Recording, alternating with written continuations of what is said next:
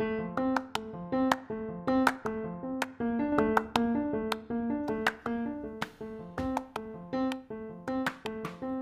สดีค่ะ ขอต้อนรับเข้าสู่ Uplifting Stories Story ดีต่อใจ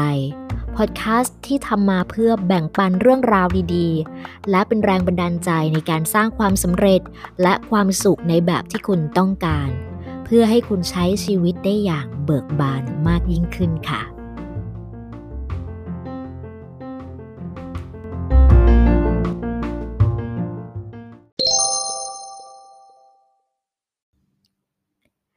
คุณกำลังต้องตัดสินใจเรื่องสำคัญสำคัญในชีวิตอยู่นะคะ episode นี้จะมีประโยชน์มาก ๆสำหรับคุณค่ะ หรือว่าถ้าคุณเป็นคนหนึ่งที่ตัดสินใจได้ช้า หรือว่ามักจะโลเลลังเล เวลาที่ต้องตัดสินใจนะคะ episode นี้ก็มีประโยชน์สำหรับคุณมาก ๆ เช่นเดียวกันค่ะ ในวันนี้นะคะเราหยิบยกเรื่องของตัดสินใจ การตัดสินใจนะคะมาพูดกัน เพราะว่าชีวิตของคนเราเนี่ยมีเรื่องที่จะต้องตัดสินใจตลอดเวลาค่ะ ตั้งแต่เรื่องที่เล็กมากๆ ไปจนถึงเรื่องใหญ่นะคะ เรื่องเล็กที่ว่าก็เช่น วันนี้จะกินอะไรดี แล้วจะกินที่ไหน หรือว่าวันนี้จะใส่เสื้อผ้าแต่งตัวยังไง อันนี้คือเราต้องคิดอยู่ตลอดเวลาส่วนเรื่องใหญ่ ๆสำคัญในชีวิตก็อย่างเช่น เฮ้ย เราจะตัดสินใจเรียนต่อที่ไหน จะเรียนต่อดีไหม จะทำงานที่ไหน จะทำอาชีพอะไร เอ๊ะเราจะคบคนนี้ดีไหม แล้วท้ายที่สุดเราจะแต่งงานกับเขาดีไหมนะคะ ชีวิตคนเรามีเรื่องให้ต้องคิด และตัดสินใจอยู่ตลอดเวลา โดยที่เราอาจจะรู้ตัวหรือว่าไม่รู้ตัวนะคะ ถ้าเราจะสังเกตให้ดีก็จะพบว่ามีคนเนี่ยเป็นกลุ่มหลักๆ 2 กลุ่มเวลาที่ต้องตัดสินใจ คนกลุ่มแรกคือคนที่สามารถตัดสินใจได้อย่างรวดเร็ว แล้วก็เด็ดขาด กับคนอีกกลุ่มหนึ่งเนี่ยก็คือใช้เวลาในการตัดสินใจนานหน่อย หรืออาจจะโลเลลังเลตัดสินใจไม่ได้ จนท้ายที่สุดไม่ตัดสินใจเลยนะคะ หรือว่าปล่อยให้คนอื่นเนี่ยตัดสินใจแทนเป็นต้นนะคะ ดังนั้นวันนี้นะคะเราจะมาเจาะลึกในเรื่องของกระบวนการการตัดสินใจของมนุษย์นะคะ แล้วท้ายที่สุดทำยังไงให้เราเป็นคนที่สามารถตัดสินใจได้อย่างเด็ดขาดแล้วก็รวดเร็วนะคะ ในชีวิตของเราการตัดสินใจหลาย ๆ เรื่องเนี่ย เราจะต้องตัดสินใจภายใต้ความคลุมเครือค่ะ เนื่องจากมนุษย์เราเนี่ยจะต้องเผชิญกับความไม่แน่นอนของชีวิตอยู่ตลอดเวลา บางครั้งเราวางแผนอะไรเอาไว้แล้วที่ชัดเจนนะคะ แต่สิ่งที่เกิดขึ้นเนี่ยก็ไม่เป็นไปตามแผนการที่วางเอาไว้ทำให้เราต้องปรับต้องเปลี่ยนนะคะ ต้องคิดอยู่ตลอดเวลาว่าเฮ้ยจะเอายังไงต่อ จะทำยังไงต่อ นะคะ สภาวะที่คนเราจะต้องตัดสินใจสิ่งต่างๆ ภายใต้ความที่เราก็ไม่รู้แน่ชัดว่าผลมันออกมาจะดีหรือไม่ดี แต่เราก็จำเป็นต้องตัดสินใจนะคะทำให้คนเราเนี่ยบางทีก็รู้สึกเครียด หรือว่ารู้สึกลังเลไม่กล้าตัดสินใจ เพราะกลัวว่าจะตัดสินใจพลาดนะคะ หรือเพราะในอดีตเคยมีประสบการณ์การตัดสินใจพลาดมาบ้างนะคะ ก่อนอื่นเลยเราต้องเข้าใจก่อนว่า การตัดสินใจถูกหรือผิดพลาดบ้างนะคะ เป็นเรื่องธรรมดาของมนุษย์ เพราะว่าหลาย ๆ ครั้งเวลาที่เราต้องตัดสินใจเนี่ยเรามีข้อมูลที่ไม่เพียงพอ หรือถึงเราคิดว่าเราได้ไตร่ตรองมาดีแล้วจากข้อมูลที่มีเพียงพอ แต่สิ่งที่เกิดขึ้นนะคะ ก็อาจจะไม่ได้เป็นไปตามที่เราคาดการเสมอไป อย่างแรกเลยเราจะต้องกล้าที่จะเป็นผู้ตัดสินใจเรื่องต่างๆ ด้วยตัวเราเองก่อนนะคะสมองของคนเราค่ะมีส่วนที่ทำหน้าที่ในการตัดสินใจอยู่นะคะ และการตัดสินใจเป็นเรื่องที่ฝึกฝนกันได้ เป็นพฤติกรรมที่สามารถเปลี่ยนแปลงได้ หมายความว่าถ้าวันนี้คุณเป็นคนที่ตัดสินใจได้อย่างโลเลหรือช้าหน่อยนะคะ คุณก็สามารถฝึกและพัฒนาตัวเอง ให้กลายเป็นคนที่ตัดสินใจได้อย่างเด็ดขาด แล้วก็รวดเร็วมากยิ่งขึ้นนะคะ ยกตัวอย่างการฝึกฝนตัวเองก็เช่น คนที่ได้รับบทบาทให้เป็นผู้นำอย่างเป็นหัวหน้างานผู้จัดการหรือผู้บริหารนะคะ แรกเริ่มเดิมทีเนี่ยคนกลุ่มนี้ก็อาจจะไม่ใช่คนที่ตัดสินใจได้เร็วและเด็ดขาดแบบนี้นะคะ แต่เมื่อหน้าที่ของเขา บังคับให้เขาต้องตัดสินใจเรื่องต่างๆ อยู่ตลอดเวลานะคะ มีเรื่องที่จะต้องตัดสินใจบ่อยๆ สมองในส่วนนี้ก็เลยถูกใช้บ่อยๆ จนทำให้เขากลายเป็นคนที่ตัดสินใจได้อย่างรวดเร็วและเด็ดขาด ในทางตรงกันข้ามนะคะ ถ้าเราไม่ฝึกคิดหรือตัดสินใจด้วยตัวเอง แล้วก็ปล่อยให้คนอื่นเนี่ยตัดสินใจแทนเราจะทำให้สมองส่วนนี้ของเราเนี่ยไม่ได้รับการฝึกฝนนะคะ ไม่ได้รับการพัฒนา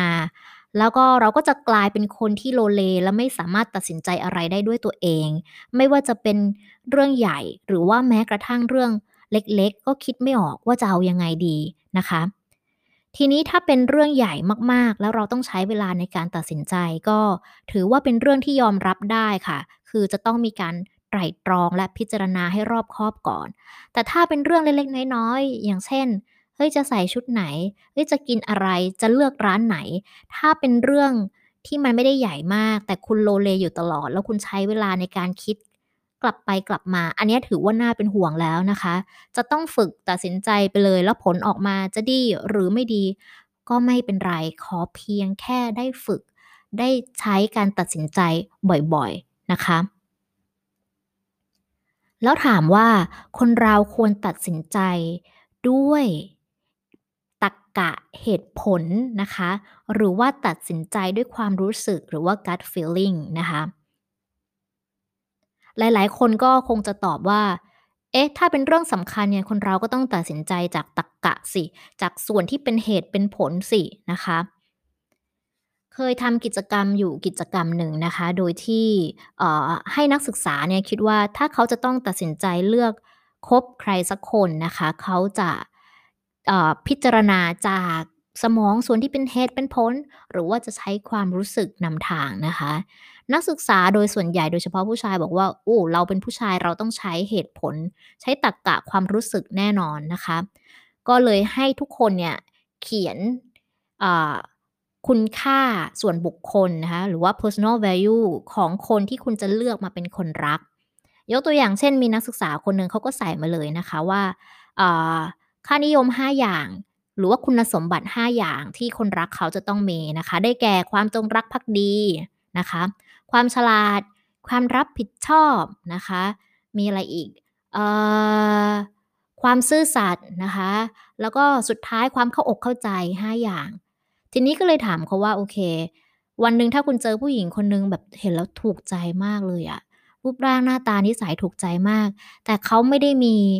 ลักษณะคุณลักษณะ 5 อย่างนี้ครบ มีแค่แบบ 2 ใน 3 2 ใน 5 หรือว่า 3 ใน 5 จะเอาไหม นักศึกษาก็บอกว่า โอเคครับ ถ้าสวยถูกใจมี 2 ข้อใน 5 ข้อหรือมี 3 ข้อใน 5 ข้อไม่มีปัญหานะคะ กิจกรรมนี้ได้สะท้อนให้เห็นถึงอะไร กิจกรรมนี้สะท้อนให้เห็นว่า แม้ว่าคนเราเนี่ยจะใช้สมองในส่วนของตรรกะ เข้ามาช่วยในการตัดสินใจนะคะ แต่อย่างไรก็ตามถ้าเป็นเรื่องที่มันสำคัญเนี่ย คนเราใช้ความรู้สึกเข้ามาร่วมด้วยในการตัดสินใจเสมอนะคะ สมองของมนุษย์นะคะ มีทั้งส่วนที่เป็นเหตุผล คิดบนพื้นฐานของความเป็นเหตุเป็นผลเป็นตรรกะนะคะ เราเรียกส่วนนี้ว่า cerebral cortex นะคะแล้วก็มีอีกส่วนหนึ่งที่เป็นส่วนของสัญชาตญาณนะคะ หรือว่า limbic system นะคะ ทางวิทยาศาสตร์ของสมองเนี่ยเขาบอกว่าเมื่อมนุษย์ต้องตัดสินใจในภาวะที่ไม่แน่นอน คือเราไม่รู้ว่าออในอนาคตมันจะเกิดอะไรขึ้นนะคะ สมองเนี่ยก็จะทำงานด้วยกัน อย่างสอดคล้องและซับซ้อนนะคะมีการประสานงานกัน ทั้งในส่วนของการคิดที่เป็นตรรกะและและในส่วนของการคิดจากความรู้สึกนะคะ ดังนั้นแล้วถ้าเราจะใช้ชีวิตตามวิถีทางของตนเอง หมายความว่าถ้าเราอยากที่จะมีความสุข แล้วก็ประสบความสำเร็จในแบบของเราเอง สามารถดึงเอาความสามารถหรือศักยภาพของเราที่ซ่อนอยู่เอามาใช้ ได้อย่างเต็มที่นะคะ เราจึงไม่สามารถใช้ชีวิตโดยอาศัยหลักตรรกะได้เพียงอย่างเดียว เพราะถึงแม้ว่าเราจะมีแผนชีวิตที่ชัดเจนนะคะ ชีวิตของคนเราหลาย ๆ ครั้งมันก็ไม่ได้เป็นไปตามแผนการที่วางไว้ ดังนั้นชีวิตที่สมดุลที่สุดและดีที่สุดนะคะ เราควรต้องใช้สัญชาตญาณและความรู้สึกของเรา เข้ามาร่วมด้วยในกระบวนการเลือก ในกระบวนการตัดสินใจเรื่องต่างๆ ในชีวิตของเรานะคะและท้ายที่สุดแล้วแม้ว่าการตัดสินใจของเราเนี่ยอาจจะถูกบ้าง หรือผิดบ้างก็ไม่เป็นไรค่ะ สิ่งที่สำคัญที่สุดนะคะก็คือ ชีวิตของเรา เราก็ควรจะได้มีสิทธิ์เลือกเอง และตัดสินใจได้ด้วยตัวเองค่ะ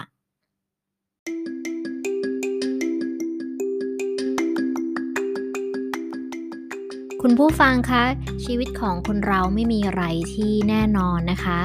และชีวิตที่ประสบความสำเร็จเนี่ยมันจะประสบความสำเร็จจริง ๆ ไม่ได้ถ้าปราศจากความสุข ดังนั้นทุกๆเรื่องที่คุณจะต้องเลือกหรือว่าตัดสินใจนะคะ เราก็จะต้องใช้ความคิดที่เป็นเหตุเป็นผล ควบคู่ไปกับสัญชาตญาณความรู้สึก หรือพูดง่าย ๆ ว่าใช้หัวใจนำทางด้วยนะคะ ถ้าคุณกำลังจะต้องมีเรื่องที่ตัดสินใจในตอนนี้ ลองคิดทั้งที่เป็นเหตุเป็นผลดูแล้วก็คิดไม่ออก คุณลองใช้หัวใจหรือว่าความรู้สึกนำทางดูนะคะ เพราะชีวิตของคนเรามันสั้นมากนะคะ ถ้าไม่ตัดสินใจแล้วรอไปเรื่อยๆ คุณอาจจะไม่ได้เจอกับชีวิตที่ดีกว่า หรือชีวิตที่คุณมีความสุขมากกว่าก็ได้ค่ะ สำหรับวันนี้นะคะ ขอบคุณที่รับฟัง uplifting stories story ดีต่อใจค่ะ และพบกันใหม่ได้ใน episode หน้าค่ะ สวัสดีค่ะ